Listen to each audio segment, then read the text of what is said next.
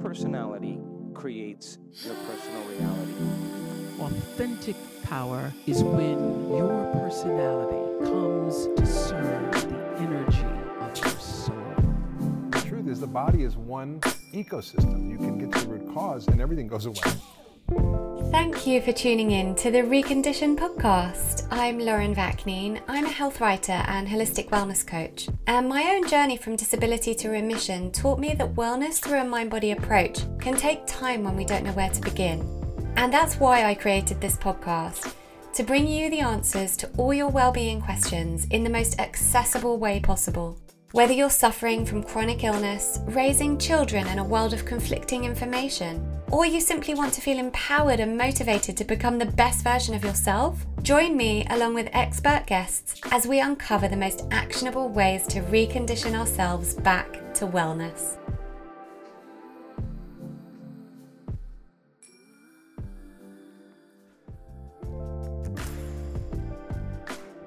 This episode of Reconditioned is sponsored by Mega Home Water Distillers, the most reliable and efficient home drinking water distiller. Mega Home are kindly offering listeners of the Reconditioned podcast a 5% discount. Just use the code CONDITION5 at checkout. That's C O N D I T I O N 5. Thank you to Mega Home. Hi everyone, thank you for being here uh, with me on Reconditioned with Lauren Vaknine. Today's episode was really special. It's with a very close friend of mine called Karina Grant. She is an energy healer, and it's hard to put into words how special this woman is and what she's done for my life. In terms of her friendship and her, her she's a true spiritual being and being in her presence does something to you. And I really wanted to get her on the show to talk about all the healing modalities she practices and healing modalities that are available because it is something that I get asked often, and this was her area of expertise. And it was really amazing talking to her in this way because we are good friends and we talk a lot, but it was really nice kind of delving into her work in that depth. Now, I do want to preface it and say that I am still suffering from this trigeminal neuralgia, but I have decided to take a new approach based on everything I'm learning about the psychosomatic element of pain. I'm following um, some really incredible mentors like Nicole Sachs, who's, if you suffer from chronic pain, she's got a podcast called The Cure for Chronic Pain. It's brilliant. And I'm using the Curable app, uh, which is also amazing and uh, Dr. John Sarno's books, and it's all really helping. But one of the things they talk about is releasing yourself from the fear. And I have realized that the biggest aspect of this for me is the fear that it's going to come back, the fear that it's going to come on. And the thing is, is I'm working through it, and I truly believe I'm going to beat this. But I had the option of take to my bed every time I have an episode, you know, a flare up with it, which at the moment is kind of happening quite often. Or and then and then I have to cancel all my podcast episodes that I've had scheduled and I have to cancel everything I've got going on. It's just not practical and I don't want to do that. So the other option was you live through it and you allow the pain to come, but you carry on your life. Don't fear the pain. So the reason I wanted to preface that was because I was experiencing a bit of pain on and off. I was having these little episodes that kind of feel like nerve attacks in my face when I was talking to Karina and so I had to pause a few times. And I also feel like I sounded a bit more flat than usual, which is just because I was trying not to open my mouth as much as I usually would when I speak. So if you notice that, I promise you it's not because I was miserable. I enjoyed being in with Karina and recording and talking about all this stuff so much. I just had to kind of tone down the way I talk. And you know what, guys, this is reality. This is my reality of, you know, overcoming a lifetime of an autoimmune disease and the things that it's left behind and the things that have been triggered because of it. So, this is part of my journey and part of what led me to do this podcast and to do the work I do and to be immersed in the world of alternative health and natural health and this is the reality. So I could sit there and pretend that everything's perfect all the time and I've, you know, quote unquote made myself healthy, but that's not the reality of it. I have overcome being disabled, but in the wake of an autoimmune disease, a lot of stuff was left over, and I'm still picking up the pieces. I'm still managing that on a day to day basis. And I just thought I wanted to preface that in this episode so you guys can really understand what that means for me and not just think that I kind of come to these episodes fully prepared, healthy, feeling great. I, sometimes I don't, and I just the the choice was record and carry on or just cancel every time I have some pain, and I don't want to do that. So I'm now speaking to my guests beforehand, explaining the situation if I have to pause, and everyone's super you know um, receptive to that and understanding of that, and so I hope you will be too. And like I said, if I feel a little bit, if it, if it seems that I feel that I sound a little bit flat as I'm recording, I'm not. It's just me trying not to open my mouth so much, um, which some might say is a good thing. So either way, I Karina has so much to offer. So the episode you will come away having learned a lot about healing and the types of healing she does and why they are so incredible and powerful and impactful and about how you can implement them into your lives. And all the information about her is in there as well, obviously, and of course in the show notes. So, thank you for listening. Of course, as always, if you enjoy this, please share with friends. Please like, follow, subscribe on um, Apple or Spotify, wherever you get your podcast, because it really helps other people find the show as well. Share with friends, my favourite podcast, the ones that friends have told me about, you know, just word of mouth. And of course, follow me on Instagram. I'm at Lauren Vaknine. So without further ado, here is Karina.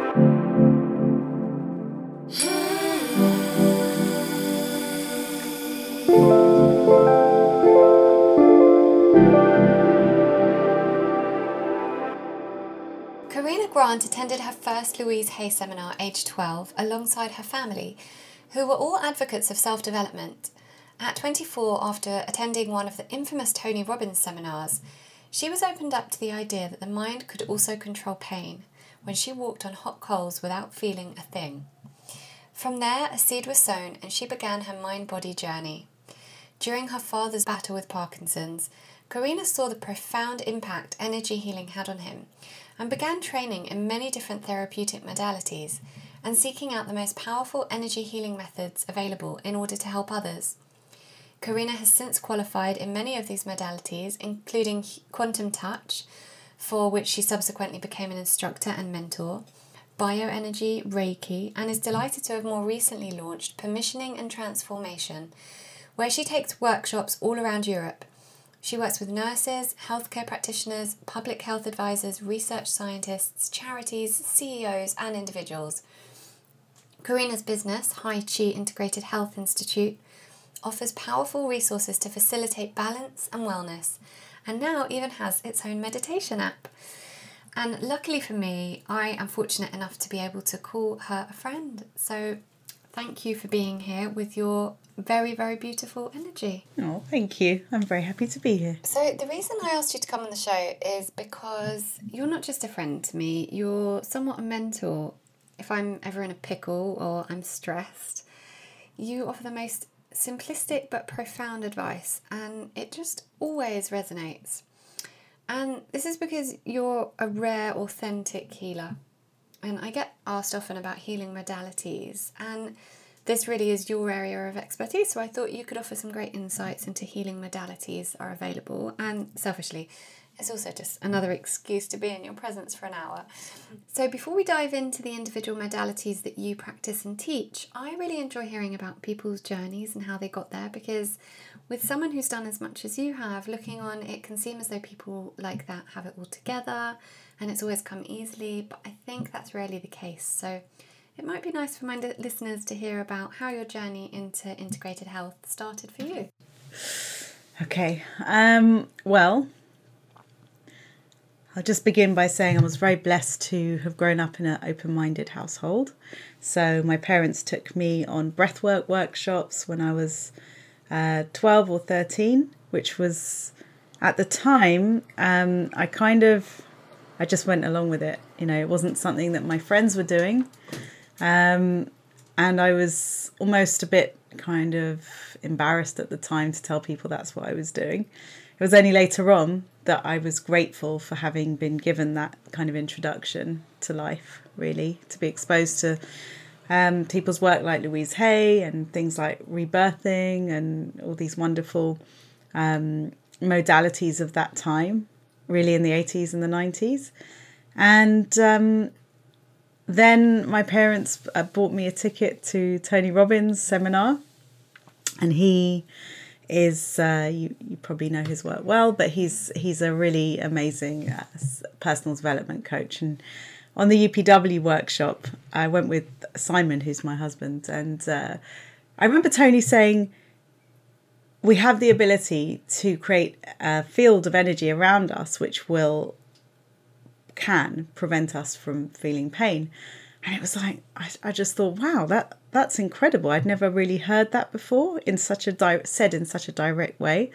Thought, okay, let's see if this works, and and it worked, and and that was a massive moment for me of, well, what else can we do? You know, what else can the mind do? And it just became an area of interest, but nothing. It wasn't my whole life. It was just an area of interest, and then in 2005, my father was diagnosed with Parkinson's. Um, actually, he was diagnosed with MSA, which is a much more extreme form of Parkinson's. It's very fast, it's very aggressive. Um, and when that happened, my mum, you know, everybody was very stressed out in the house. And I just remember thinking and saying to my mum, there must be something, you know, we've got all this all this background knowledge and she put him on a very good diet and things like that. But I looked onto Google. My first instinct was just to type in energy healing or healing, I think I put in.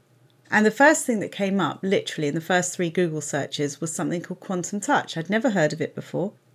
Um, but it looked like exactly what I wanted, which was a healing modality that was you didn't have to be attuned to, you didn't have to have any particular belief system, anyone could do it, you didn't need to be initiated. I just literally wanted something really grounded, really down to earth that I could help my dad with. And it, it kind of seemed like that's what it was. So I went along the next day to a workshop and and I, I dragged Simon with me. Um, What a willing cousin. yeah, he yeah, kind of, um, but he came for the support, um, and it was. I have to say, I didn't feel any energy in the first instance, but I went along with it because I kind of understood the principles.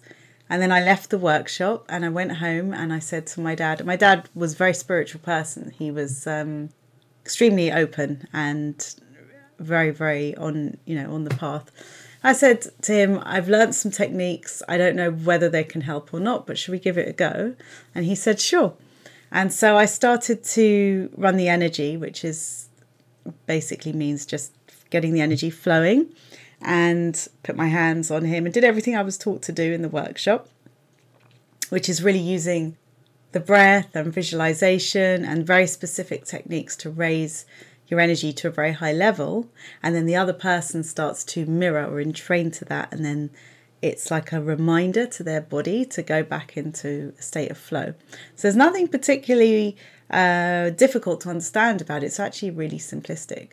And i started to work on him and one of the symptoms of uh, msa or parkinson's is that someone's spine is really hunched over um, really like really forward. And after about 45 minutes or an hour or something, he started to straighten up. And it wasn't just that, it was like the grey colour in his face started to just change back into rosy cheeks. It was like, it was like just life had been coloured back into his face, you know, that, that kind of nice rosy cheek colour rather than this really dull grey colour skin and he sat up straight and he felt really energized and he walked completely straight across the room. And we just my mum and he and I were amazed. And my mum said what are you doing? This is crazy. And I said I, I honestly genuinely have no idea what I'm doing. I've just learnt these techniques and I'm giving them a go. And from that point we decided I would learn everything I could about quantum touch, about energy healing, and I just went on this fast track journey. It was quite an intense way to start. Um, you know, some people come in with a bit of curiosity, but I just went in full oh, yeah, power. I'm like that as well. Just do it. Once like- you know you want to do something Just and full it power. feels right, it's like, yeah, just do it all. just do it. So I worked on him a few times a week for several months, and he really um, had so many benefits from it. And after a few months, um, he went back to his consultant and he was told, You don't have MSA, you just have mild Parkinson's. oh my gosh. Uh, we've made a mistake. so, and MSA is very quick. If someone has MSA, they they have it uh, for you know a few months, and then it's a quick journey. And he didn't. He didn't have that. He also didn't have many of the Parkinson's symptoms like tremors, things like that. So we really saw firsthand how incredible it could be and that just really piked my interest to see well does it is it a connection between my dad and I or is this going to work for other people as well and so I just worked on lots of people and learnt every course I could and read everything I could about it and just saw that this is not anything particularly this is not wild and out there and completely um, away with the fairies. This is really really based on scientific principles that are easy to understand and easy to learn. And then I became um, an instructor and I decided I really wanted everybody to learn it because it is easy. And it's just something that makes a lot of difference to people's lives. Not all the time, but a lot of the time, um, a really significant amount of the time, and therefore it's something I felt that I wanted to share with others, and so that was the beginning of the journey, basically. Can you talk us through the scientific principles? Yeah. Because I think people enjoy hearing that to understand Yeah, that it's not away definitely. with the fairies, whatever that means. I know, whatever that means. So, in terms of the scientific principles, we all are resonating at a frequency. And I think probably a lot of people that are listening to this will have heard the word resonance before. So, things of a similar nature will always harmonize. So, that can be if we look at animals in nature, if you hear crickets, they're all making their, their cricketing mm. sound together. Or women who share a house will often get their periods after a couple of months, they'll harmonize, and that's that's biological entrainment. And so, we tend to come together and harmonize. And we see that a lot with animals in nature, how they'll move together and they'll make sounds together. And the way that it works is that either the lower frequency will come up to the higher frequency, or the reverse. The higher frequency will come down to the lower frequency, or the third option is they'll meet in the middle. And that means things will come together and harmonize. So, an easier way to explain that is social entrainment. For, for us, more so uh, easier to understand than with animals, meaning if you've ever been to a party or a gathering and someone comes in the room and they don't have to say anything, but they have a really happy um, energy, really high energy, and other people start to entrain to that. So that's the scientific principle: is entrainment. So they start to entrain to that energy. They start to come up to it. And on the flip side, if you've ever been around someone who's really low, it's a really strong dominant energy. Yeah. So they don't have to say anything, but everybody else in the room will come down to that energy Yeah. because that is that's the scientific principles of resonance and entrainment. And you can see them everywhere. You can see these these principles literally everywhere. So um, grandfather clocks against a wall. It, if you put them, if you brought them all into the room, they would be ticking independently, and after a few days, they would start to tick together. Really? Yeah, because the sound waves would transfer through the wall Wow. and they would resonate. So this is this is resonance. Oh, I love this. So it's it's really simple to understand, right? It's not so all we're working with is resonance and entrainment, these two principles. Um, another example, not such a nice one, but so uh, one example that we, we talk about in the workshops is that in a laboratory setting, disembodied animal hearts that are, I know it's horrible, uh, they'll come in, they'll beat independently. But after a, a few days, they will beat as one. Yeah, they'll beat at the same Of, and and the other example, the most powerful example, is new mother and baby. Mm, yeah. Resonance and entrainment. The baby can be in another room, And the mother knows when it needs something. yeah, I remember that with breastfeeding. My that's the breast perfect example. When the baby would need milk, even if I didn't hear them crying. Even if you were out. Yeah, yeah, yeah, yeah. So, based on that being how we are wired, um, if I use techniques to bring my energy up to a really high level in a healing session and I'm with someone else, they will start to entrain to that energy, which will make, which will basically remind their immune system or their own innate healing mechanism to kick in, and then their body does its own healing. So in quantum touch, we never say we heal anyone else. Um, in the same way that you can't digest someone else's food for them, it's their body doing it. Um, all we're doing is creating a space that allows their body to come up to a higher level of energy and then do its own. It knows exactly what to do to go back into alignment. So, those are the scientific principles. And because of that, because it's one of those modalities that doesn't, that really explains things just very simply, it's literally resonance and entrainment, it has attracted a lot of interest from medical professionals. And so I found early on from literally the second or third workshop that I was teaching that I was getting nurses predominantly coming on the workshops who wanted something to help themselves to navigate through an intense such an intense job but also you know they're nurses for a reason they they love to care. Mm. And in the beginning when i started teaching in 2007 it would be much more under the radar. They would say yes i love it and i use it in my life. But i would never i'd never use it or i'd never tell anyone that at work you know. Mm. Now it's not like that. Really? yeah. You think people are becoming more open? Mm-hmm. yeah. It's good to know. Yeah, definitely, definitely. I've had a fair amount of scientists, um, doctors, nurses coming on the workshops and really enjoying it, really getting a huge amount out of it um, for their own lives. You know, it's it's because it's actually a very simple set of techniques. So it's a way for people themselves to help themselves relax and Yeah, be in a state of healing and literally stimulate your own um, immune system. yeah. Yeah, and relax. What I wanted to ask was how often were you treating your dad to see those results? Was it daily? No, it was about three times a week. Wow. Yeah. Um, because the longer something has been in in the body, sometimes it needs a bit more to help it to to shift. Not always, but uh, I was I sort of went for it quite intensely. Yeah.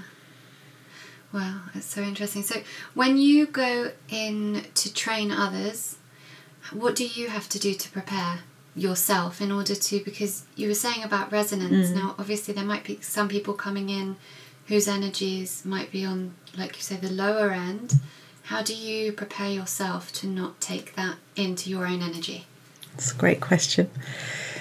So I always begin each workshop with a prayer and intention, um, and I have specific techniques that I use from something else I teach called permissioning and transformation, which really directly addresses protecting the energy field, um, or really more so rather than the word protecting, more so just strengthening the energy field so that you are feeling your own energy more so than everyone else.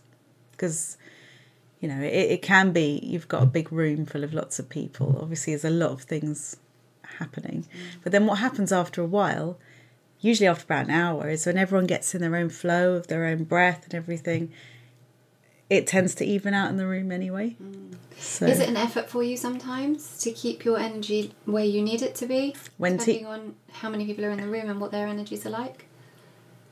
Because I'm very much affected by other people's energy, so sometimes I will feel my energy dipping to mirror other people, and then I realize that and I think, okay, bring myself back up to mm. what I feel is, you know, the right equilibrium for me. Mm. I don't find that in workshops because generally people that are there mm. the majority of the people will will come in quite open and excited. And so if there are a couple of lower vibrations in the room they will be They'll be evened out. yeah. evened out um, i'd be more inclined to find that in a shopping centre Right, yeah. me Yeah, yeah. We were together last night because we had a very lovely ladies' evening, um, which actually is a very good example of raising vibrations because that's what we kind of all did, and the energy was so high and beautiful. You said something about yourself in your introduction that I just love about you having to you operate so much in the alternative world that you find it an effort sometimes yeah to um, bring yourself back and adapt to the mainstream world. I'd like you to open that up a bit because I love that. I love that about you. When our mutual friend introduced us a few years ago, that's what she said to me. You know, Corinne is this amazing spiritual being. You'll never meet anyone like her. But because she's so spiritual and she operates on such a high spiritual level, she almost can't operate on a human level with certain things. And now we've been friends for long enough, I have seen that in action. But I love that about you, and I want you to explain that from your point of view because I think it's amazing. It's so funny. Um, I think that is basically that. Well, I know what she meant was on a practical level, Yes, a on a very level. practical, day to day level. You know, um, Like the banalities of human life. yeah, basically, yeah. because I'm spending a lot of my day working with people online, and we're t- we're talking about amazing subjects, and we're working with healing, and we're doing the the breathing and all of these things, and it's it's almost like you're in an you know you're you are in an alternative sphere. Yeah. and then for me going back out into you know my my work is not 9 to 5 working with practical things in an office and all of that. And I did that years ago and I really enjoyed it um, only the, the social aspect ma- mainly but um, for me sometimes coming out of my work mode into um, you know into daily kind Into of practice school runs Well, and all yeah, that in- stuff. Yeah. is uh, I have to sort of uh, I have to ground myself more and say, okay, Yeah. you know, I think that back can- to reality. that's just an for this moment. Yeah, I think that's just an example generally of resonance, right? Because I don't think that's just you, but it, it is an example of resonance in that that's how you're operating because of what you're specifically focusing on, which is energy and healing. But if I'm immersed in writing and I have to pull myself away to go and pick up the kids or do the food shop, it, uh, also I'm not there, I'm not fully there. Right? So that is that resonance in action, would you say? Yes, definitely. It's intense focus on something else, so it kind of pulls you away a bit. Um, but still, it's good practice. Yeah. so I really want to talk about permissioning and transformation Okay. because you have kindly um, imparted that on me and it's been amazing. But before we do, I just want to go back in your journey. What was it like to be in a Louise Hay seminar? Number one, meeting such an amazing person as Louise Hay, but also so young. You was Hmm. 12.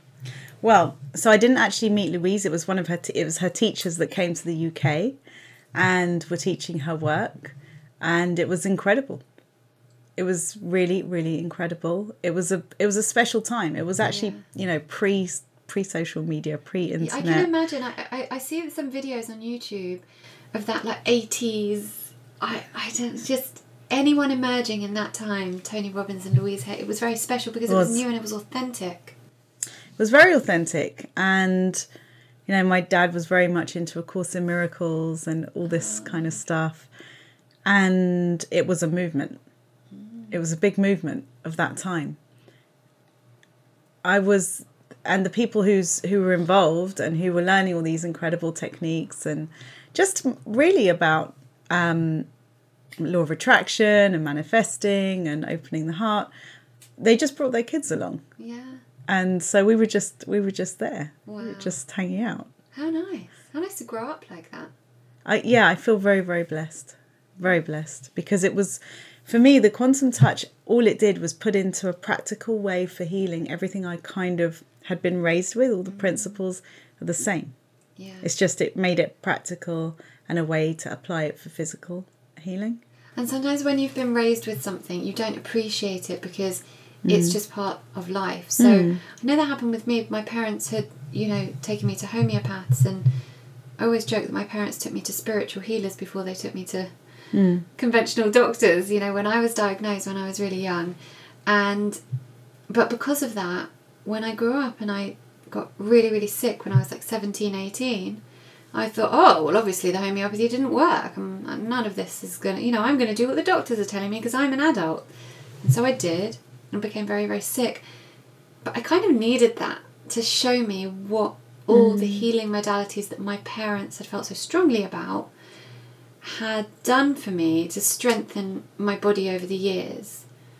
You know, and I got sick, yes, but compared to some of the other kids who I grew up with, it was so manageable until that time and just I kept going downhill. And there are many reasons for that obviously, but yeah, I think when you grow up with something, it's really hard to fully appreciate it until you become a grown up yourself and can implement those things into your life and see how they work for you, not because they've been told, because you've been told to do it, but because it's in your heart now.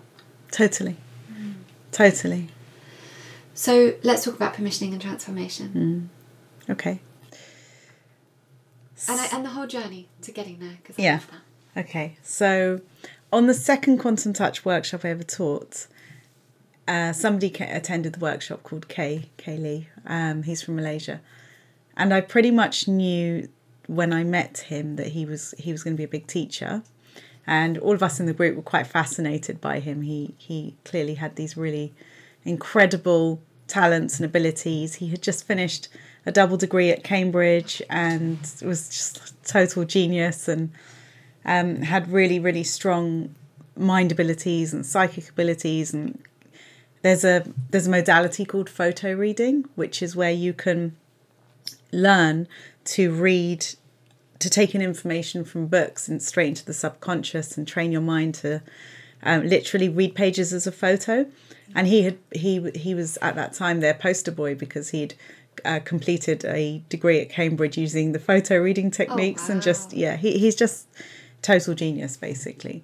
And he came in and he's he was there just for the curiosity and to meet like-minded people um, but really he, he basically became a big teacher for me um, and a mentor over the years. And then i'd say in about yeah in 2016 he was already by that point back in malaysia for several years. He emailed me and said i've, I've got something um, really potent to teach you a set of techniques which i think you're going to really like.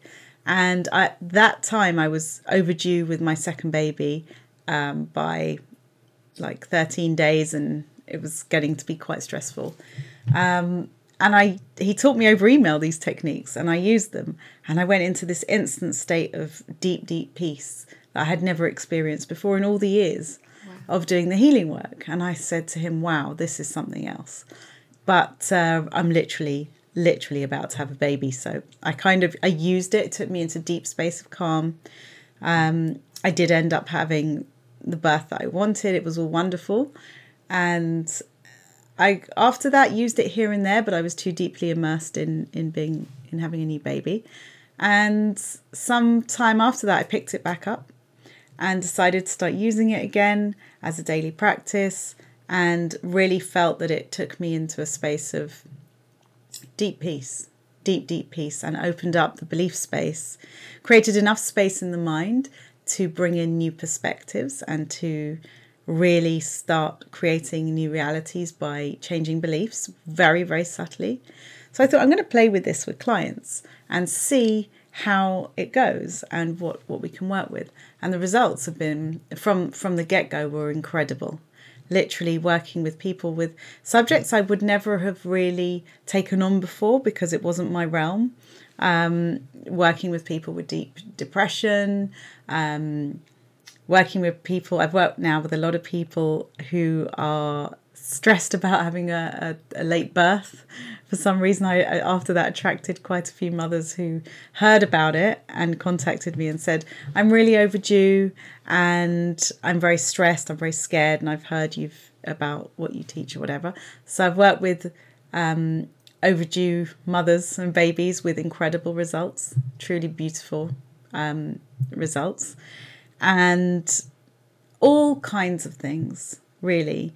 And on the second, uh, was it the, no, on the first workshop I taught, permissioning workshop, I happened to have a senior nurse from uh, St Thomas's in London on the workshop, and she went back, used the techniques, just didn't tell anyone what she was doing. And after a few weeks, her manager at work said to her, what are you doing differently? Why are you so calm all the time in situations that used to really stress you out? And so she told her, I've learnt these techniques and um, and her manager said, Well, whatever you're doing is really incredible. I'd like you to um, write those down as your CPD points. Your, your, because every nurses have to update their uh, continual professional development points every three years, I think it is. So she said, I want this to count for CPD points because it's you've clearly learned something that is transferring at work. Wow. Um, she'd never taken the workshop, and this uh, Yasmin, the nurse, said to me, "This is unheard of. You don't just uh, accredit something that you've never heard of for CPD points for nurses and wow. midwifery, you know, unless someone's really can clearly visibly see how effective it is. And she so every door with this modality has opened itself like that really incredibly. And it's just been it's been an amazing journey with it. So now people are hearing about it. During uh, lockdown i did at the very beginning of lockdown i worked with people um, who are on the front line, just helping with fears and just really teaching people to get into a space of calm and neutrality to allow, you know, all the, the condensed, stuck thoughts to create space to pass. And so for the permissioning and transformation, it really, it could be, you could describe it as stress relief. You could describe it as something a lot deeper. It's, it's, um, it's wonderful. So that's something I'm now doing a lot with. Can you talk a bit more about it practically, like what it actually is, so people can understand what they would be doing? Sort of. In a roundabout way. In a roundabout. I know it's it's, yeah. it, it, it's deep and it, it's uh. Well. It's not deep. It's um. There's a lot to it. There's so there's three aspects of permissioning and transformation. There's pathways, processes, and protocols. And the pathways and processes we teach in the in the longer two day workshops, which go more deeply into um, resetting subconscious beliefs and doing much deeper processes, which take place over a longer period of time to to really you know work on the deeper layers. But then we have something called protocols, which are mainly what I use with clients because it it is easy to learn, quick to learn, and provides quick relief and release. So the techniques are I'm not going to go into the techniques because it would it would not do it justice and I would also get in trouble for that. Um, but really it is very much about uh, it's called permissioning and transformation. So the key word is is permission. So it's really about overcoming any resistance because when we try to force ourselves to take on a belief that we know isn't real, like when someone's unwell and they're trying to convince themselves, I am well, I am well, I am well, and it can work. It, it definitely can work. Affirmations, you know, are are are a wonderful thing. But in order for them to work, somebody's mind has to first be peaceful. Now, often, in order to accept it, the mind has to, you can't use an affirmation when you're in a frenzied state and expect it to work because it will only create more resistance. So often, when somebody needs an affirmation, if they're reaching really deeply for a new belief, it's because they're in a state of stress. So they won't be in that calm state. For an affirmation to really sit and be absorbed, you have to use it when you are in a deep state. Ah. So, what permissioning does is it automatically guides you to that state of deep peace. And only then you will you will shortcut straight in because your mind can accept it. There's no resistance mm. because you're in that that deep state of relaxation. And when we use when we work with the permissioning, it is not affirmations. It is a different thing because we are using we're giving ourselves permission. To do something or not to do something. And there are so it is such a it seems very simplistic the protocols and on the surface it is, but very typical to Kay, uh, who created it. There are so many hidden things embedded within it that make it successful. So many subtleties that bypass um, all the resistance the mind can create. Right. That it um, it just opens it opens doors. So it could be. I mean, I had a client who was about to have an endoscopy, and she had immense fear of the whole process, and so I taught her the techniques and how to go in giving herself permission to actually have a have a, a peaceful experience.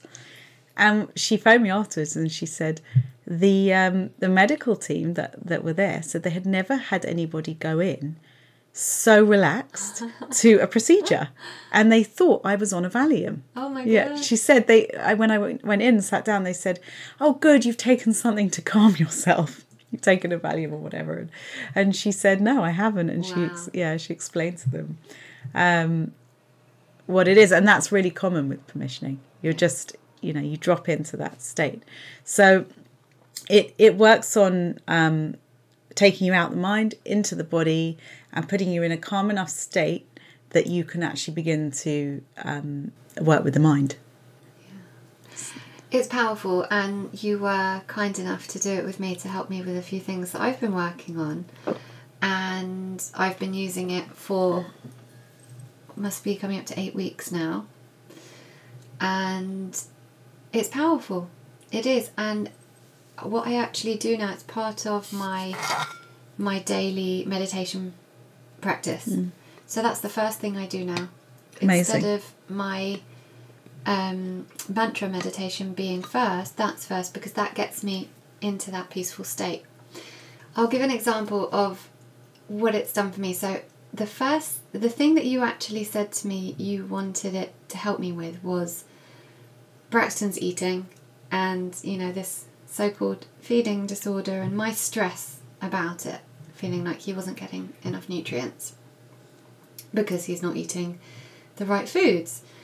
So I've been doing the permissioning and transformation, and what has happened? Braxton hasn't started miraculously eating vegetables. He is eating more food, and his appetite is increasing, which I think can only be a good thing, and will hopefully mean that at some point he will start eating good foods.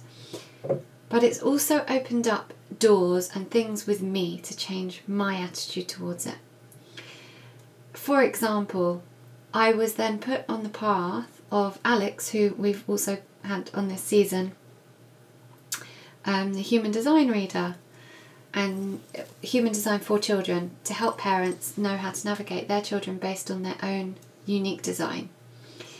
And she was put on my path directly at that time and explained to me that based on Braxton's chart, his health is not directly impacted by his physical food nutrition. We are all impacted, you know, some of us will be directly impacted by nutrition. Some of us will our mood and you know our brain will affect our immune system more. Some of us it will be the environment. And I'm a big believer in this and always have been. Just by me hearing that gave me the permission to sit back and say, right, okay, I'm just going to let him get on with it. And I feel better and I feel calmer, you know, and he's calmer because I'm not driving him mad. And so that's one of the examples of, I think, It's what it's done for me. It's opening doors and it's powerful for many other ways um, in terms of what it's doing for my meditation practice because it really helps me get into a deeper meditative state. And not that that's always my intention with meditation, but it does do that. Actually, the other night, Vida wouldn't sleep. She's going through a bit of separation anxiety, and she's never done this before. When I put her down in her cot for a few days, she just wouldn't let me leave, and she wanted me to sit. So I sat down next to her cot, and she said, "Hold hand, mummy." So I was holding her hand through the, the bars, and it bars. I hate saying that. It sounds like a cage, doesn't it? But and I was sat on the floor, and she was falling asleep, but she wouldn't let go of my hand. So I thought, well, this is a great opportunity to sit here and do my permissioning. so I did, and it was great. And so I wasn't annoyed about, oh, I've got to get up and I've got to do this because I was just sitting there feeling peaceful. Amazing. So it is, it is a great modality. I love it, and I, you know, I need to learn more about it for sure. I need to do one of the workshops. Well, definitely. One of the things that we're about to, in, in a couple of months, or maybe earlier, uh, release is a, a sleep workshop.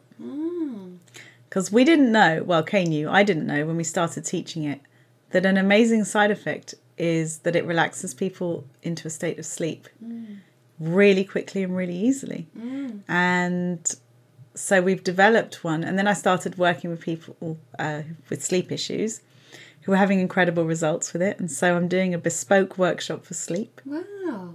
Oh. which will be I think a lot of people listening to this will be interested in that because I get so many people contacting me. You know, I've got insomnia, I can't sleep. really common. What do I do?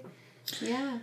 Honestly the in day one of the first workshop i had somebody who started using the permissions who had to literally lay on the floor because he became so sleepy. I, I called kay i said there's someone half asleep in the workshop. He went oh i should have warned you.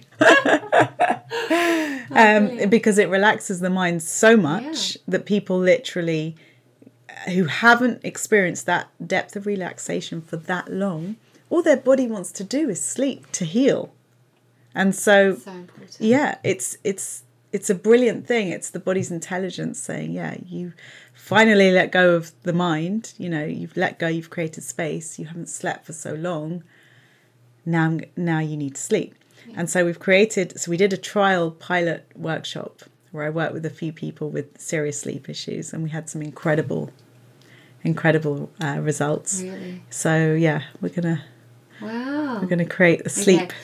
Workshop Obviously, we'll put all your details in the show notes so people know about that. You touched on before working with nurses on the front line and helping them with fear. Um, I'd like for you to talk about that because when I'm having a bad day, you're the first person I contact. so nice And you bring me back down and you give me some advice that helps me um, realign my energies.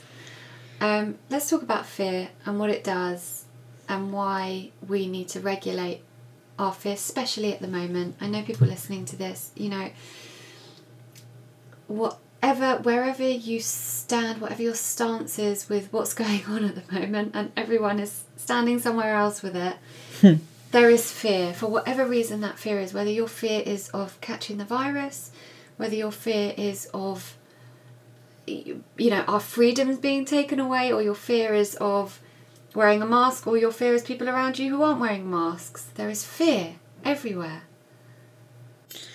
Yeah, and it's it is everywhere and it's a very overpowering emotion and it's something we all experience in different ways at different times over different things. As you said it can be my fear could be the complete opposite of your fear, you know. Um, and fear is irrational as well. It can be very irrational and it can really be very paralyzing for everyone. So, having the ability to release fear frees up so much energy in the body. It really does. And that's something that, whether it's, and it applies to everything, the, the women that get in touch about fear of, of being induced before birth, you know, that, their fear, I would say that probably people's biggest fears that I've worked with would be that type of fear, even bigger than than uh, than some of the fears that you've mentioned, and um, being having it gets stuck and giving it somewhere to go Right. and to Moving it release to move it is what creates the space for a new perspective. Yeah. Because one thing that Kay's taught me over the years is everything is just perspective. Yes. It, Oh, it is just that, yeah. perspective. It's So perception and perspective.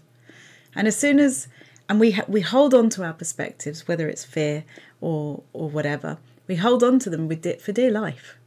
You know, it's uh, as if it's the only way and the only truth. And as soon as you give it somewhere to go, and we've got specific techniques in the permissioning for that, and give it somewhere to move to, you create a glimpse of space which allows a new perspective to come in that it could be a different way. Because we're so used to it's like we drive the same route to the supermarket every day. You know you just drive the same route. You wouldn't even think unless you put the sat nav on it takes you a different way. You wouldn't even think of changing the route because mm. that's the route. It's the same with our thoughts. They will always take the same route unless you give them permission or a signal to take another route and as soon as you do, the mind is smarter than we give it credit for. It will. If you give it an easier way, it will. But we have to give it that signal or that permission to do that there is another way to think about this. And all of us, whether it's holistic lifestyle or totally not a holistic lifestyle, we're, we're just so used to thinking the same Yeah. way. And so with fear, having the ability to just create even a tiny bit of space to see something a little bit differently frees you up.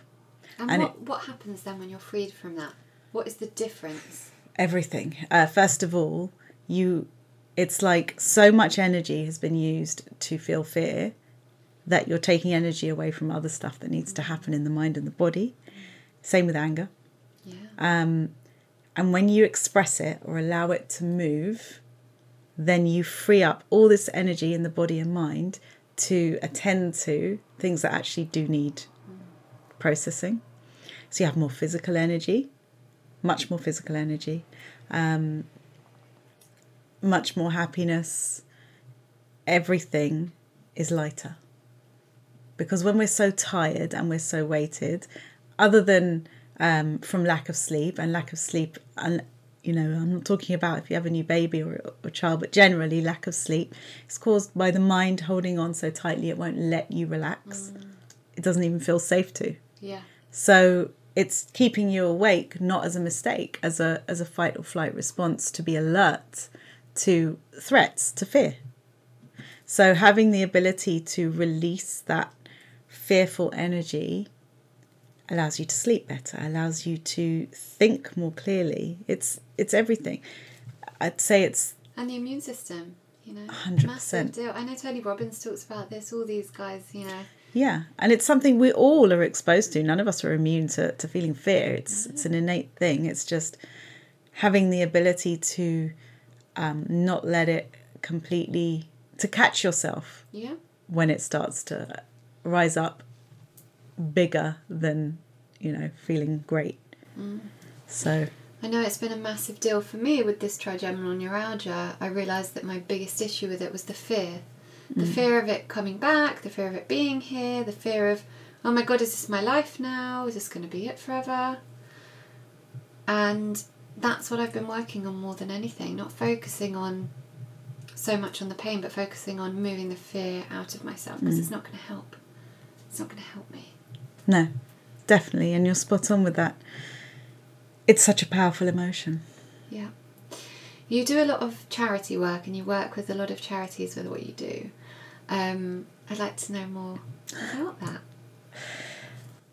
So, one of the greatest pleasures, I love working, well, anyone that, you know, wants to learn or, or listen or at whatever level, um, you know, charitable organizations I love to help and work with. So, for example, I also teach mindfulness and I had this this amazing experience a few years ago. I was invited to uh, somebody who attended a quantum touch workshop was a physiotherapist for um, people in Parliament and some very high profile people. And she was a member of the College of Medicine, and she invited me along uh, for a like a convention type event. And so at the end of the day, and I'd heard all these amazing speakers, incredible speakers who had spoken about bringing in alternative and holistic health to um, hospitals. And there were some very, very prominent doctors there who really, really want to see East and West Oh, really? complement each other.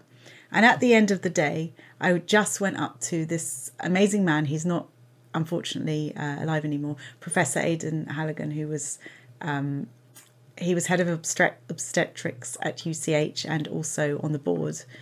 Um, and I thanked him for the most inspiring talk that he had given. And he said, "Oh, what do you do?" And I think I, I thought, "Gosh, he thinks I'm a doctor or something." I said, "Oh, I teach uh, quantum touch energy healing." And he said, "Oh, do give me your card." And so I gave it to him. And the next day, I was completely blown away. He'd emailed me Wow. and said, "So lovely to to meet you," and um, had a look at what you do.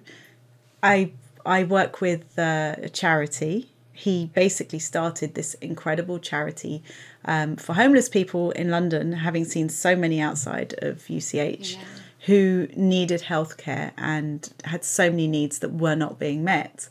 And so he started up um, an incredible charity and called Pathway, and he wanted me to to come in and link. And so I connected with them, who they then connected me to Groundswell, who would are do a huge amount of work with homeless people in London. And I went down to Groundswell and I met the CEO and, and he was so open. And the amazing thing about that charity is all the people that work there, or most of them, have once been homeless. And so there's a very, very strong energy going on there. And it was unlike any group I had ever worked with before, to be honest, because we, we were coming from completely different pages and I felt so humbled to be in their presence. I mean, they were, I can learn from them a huge amount, you know, more than they can learn from me about resilience, having lived on the streets and the things that they had been through. And so the CEO at that charity invited me to do mindfulness courses with them and teach them about well-being and um, you know a lot of the things that I do. And so I did over a period of a few weeks work with them. I had to really gain their trust. Um, and I thought they were incredible. And I what I thought was, wow, how amazing that you've got all this going on. There's so much going on in London that is bringing all of these skills to the forefront that we just don't know about. And it was it was really amazing to work with them. And then, um, so I've worked with uh, charities like them, and also um, recently did through the COVID situation. Obviously, we've got much more access to people who are in you know all over the world and different places, and so um, I've taught uh, some women who are working out in Guyana, working with uh, children's charities and teaching them meditation skills to then teach out there. Um, taught this, uh, working with the staff at Trust for Developing Communities in Brighton, who do some amazing work with all kinds of um, different groups of people who need help. And recently I, I launched a meditation app. And so now that app is being used by different charities, different groups.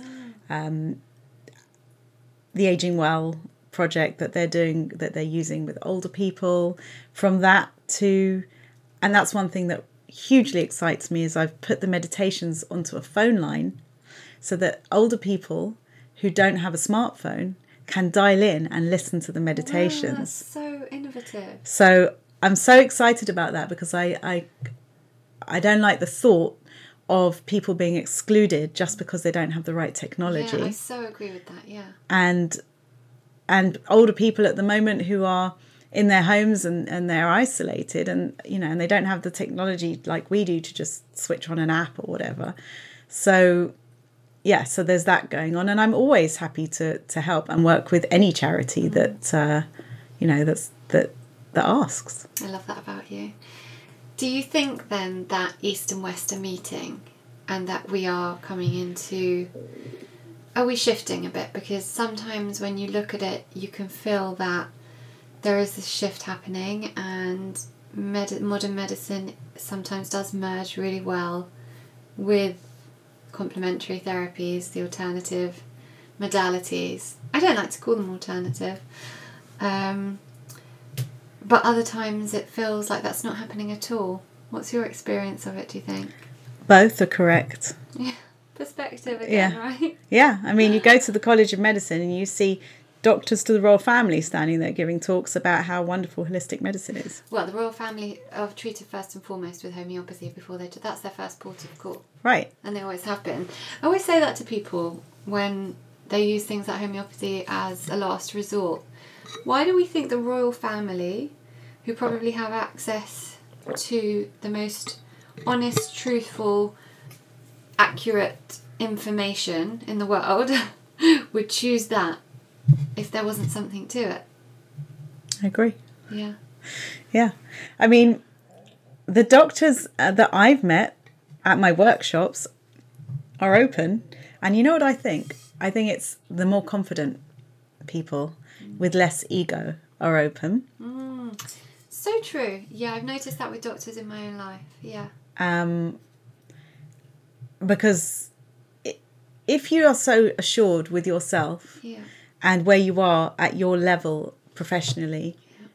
and you come in with humility and you don't think you know everything, mm. then of course you're open. Mm. And even if you then learn it and say, actually, I don't believe in it, it's not for me, at least you were open enough to experience something new. Yeah. And I think both are correct. You've got lo- lots of, of healthcare professionals who are who are really really exploring um, alternative health or ma- or complementary. Ther- I don't actually. I don't even like to call them complementary therapies. Know, therapies, yeah. modalities, or Healing modalities. yeah. Yeah. Um, and then you've got lots who aren't. I'm not exposed to the ones who are not, yeah. so I don't know. Right. I am, and my experience of it has been that, on the whole, I don't want to generalise, but on the whole, in my experience, the older healthcare professionals are much more open. Agree. because I think, and again, this is from my own experience, when doctors come out of medical school, they're excited about all the things they've learnt from medical school, and that's a very specific system in place with specific institutions at the top filtering down to what these students are being taught. And they're not being taught anything outside of that. So they're assuming that what they're being taught is the way it is. But then they kind of go through their careers and experience happens, life happens, and they see things happen that are anomalies time and time again, and people's healing experiences and things that are seem to be impossible when they're at medical school happen later down the line and they see miracles so-called miracles and they open their minds a bit more so in my experience it's always been the older healthcare professionals that have been more open to my way of doing things especially and to hearing about new things Hundred percent. I mean, in a couple of months ago, I taught a quantum touch level one workshop, attended by various people. One of which was a sixty-year-old professor of oncology from India who was in charge of oncology department in his hospital, and I said to him, "What brings you to this workshop?" And he said, well, "This is nothing new for me." wow you know he he said there are many things I cannot explain, and he said I don't see this is not so out there. You know, it's, the the mind and the body are connected. I think in India that is it's more accepted. You know, in India people do go to see homeopath homeopaths or use Ayurveda before Yeah, you know It's- Western modalities. I think it just needs to be more talked about, so it's Yeah. so people don't feel it's a, a private thing. But because truth is, I'm not really exposed to, I, and I and that's very. Um, I made a decision when I started teaching, influenced by my my cousin. She said, and she's not into anything that I'm into, and she said to me when I first qualified as a quantum touch teacher, she said, "You know what? From the side and from someone who's not into um, healing and things, if I were you." I wouldn't try to explain it to anybody until you're really confident because they will knock your confidence. And it was such an amazing piece of advice, which I kind of took very seriously because I still don't.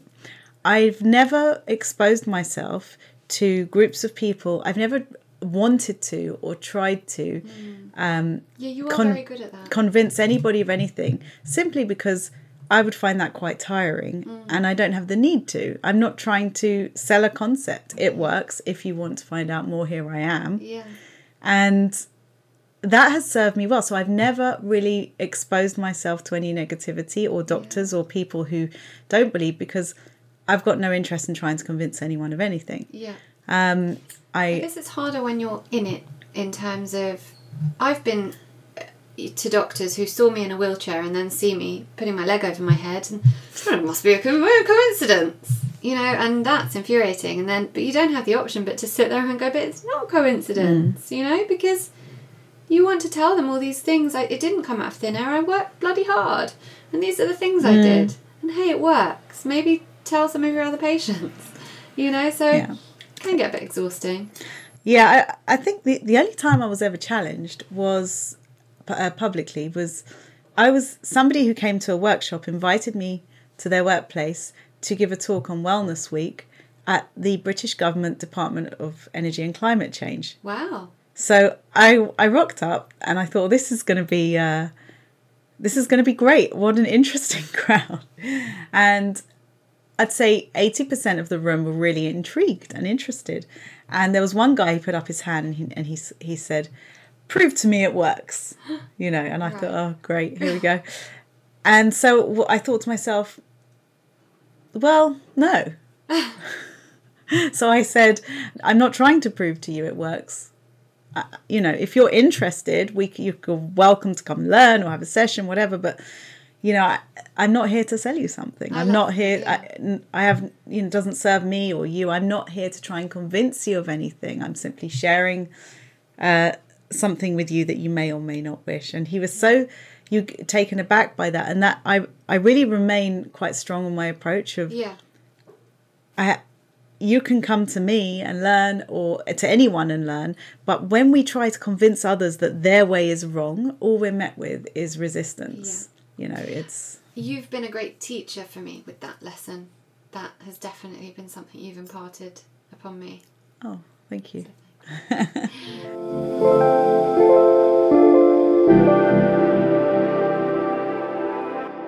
We are running out of time. okay Um, but before we end, I always end uh, with a little segment called All About You, so the listeners can get to know you a little bit. So it's just five questions in quick succession. If you could offer one piece of advice to help people manage their daily lives and be happier, what would it be? meditate Good one. the self growth book that's had the most profound effect on you. it was a book about gratitude um, called garden of gratitude and this was many years ago this was when my dad was first diagnosed and it it uh, showed me how to find gratitude in anything That's lovely. One thing from your daily self care ritual that's non negotiable. meditation Um, all right, and a bit of fun to end. If lockdown was to happen again and you were stuck indoors, there was no work, no TV, but you could learn one skill and read one book, what would they be? The skill I would learn would be gardening and growing my own vegetables because at the moment. Simon uh, is in charge of it and I just eat them. and I Sounds always, like a good deal to me. yeah, I'd like to be able to do what he could do. Yeah. And the book? I would read Spiritual Nutrition by Dr. Gabriel Cousens, which is which I've had on my shelf for at least ten years, Ah. but it is so thick. Yeah, intimidating. it is an intimidating size, full of an amazing amount of knowledge. Amazing. Just very quickly then, where can people find you? Uh, quickly talk us through your app Okay. and where everything can be found, and if people want to get in touch with you and come on your workshops or book a session. Okay, so I have two websites: karinagrant.co.uk or hichi h i c h i dash life.com, um, where you can see all the courses and everything that I do, and um, there's a meditation app, a mindfulness app, which is uh, being used in various workplaces at the moment. Which And is it's so lovely. And there are so many apps out there, but honestly, please use Hichi. It's so beautiful. Thank you. Um, and that is if you type in Hichi Life Mindfulness, it will come up.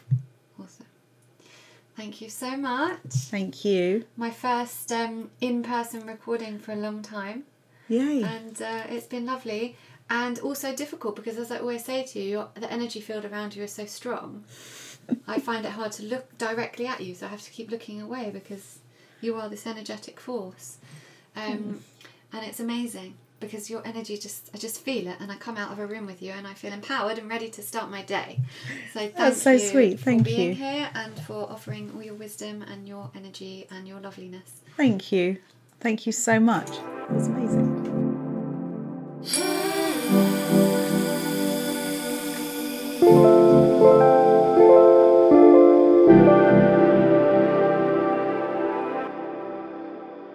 The Recondition podcast is proud to support Solace Women's Aid, who supports survivors of domestic abuse and sexual violence, working with over 27,000 people each year to build safe lives and strong futures.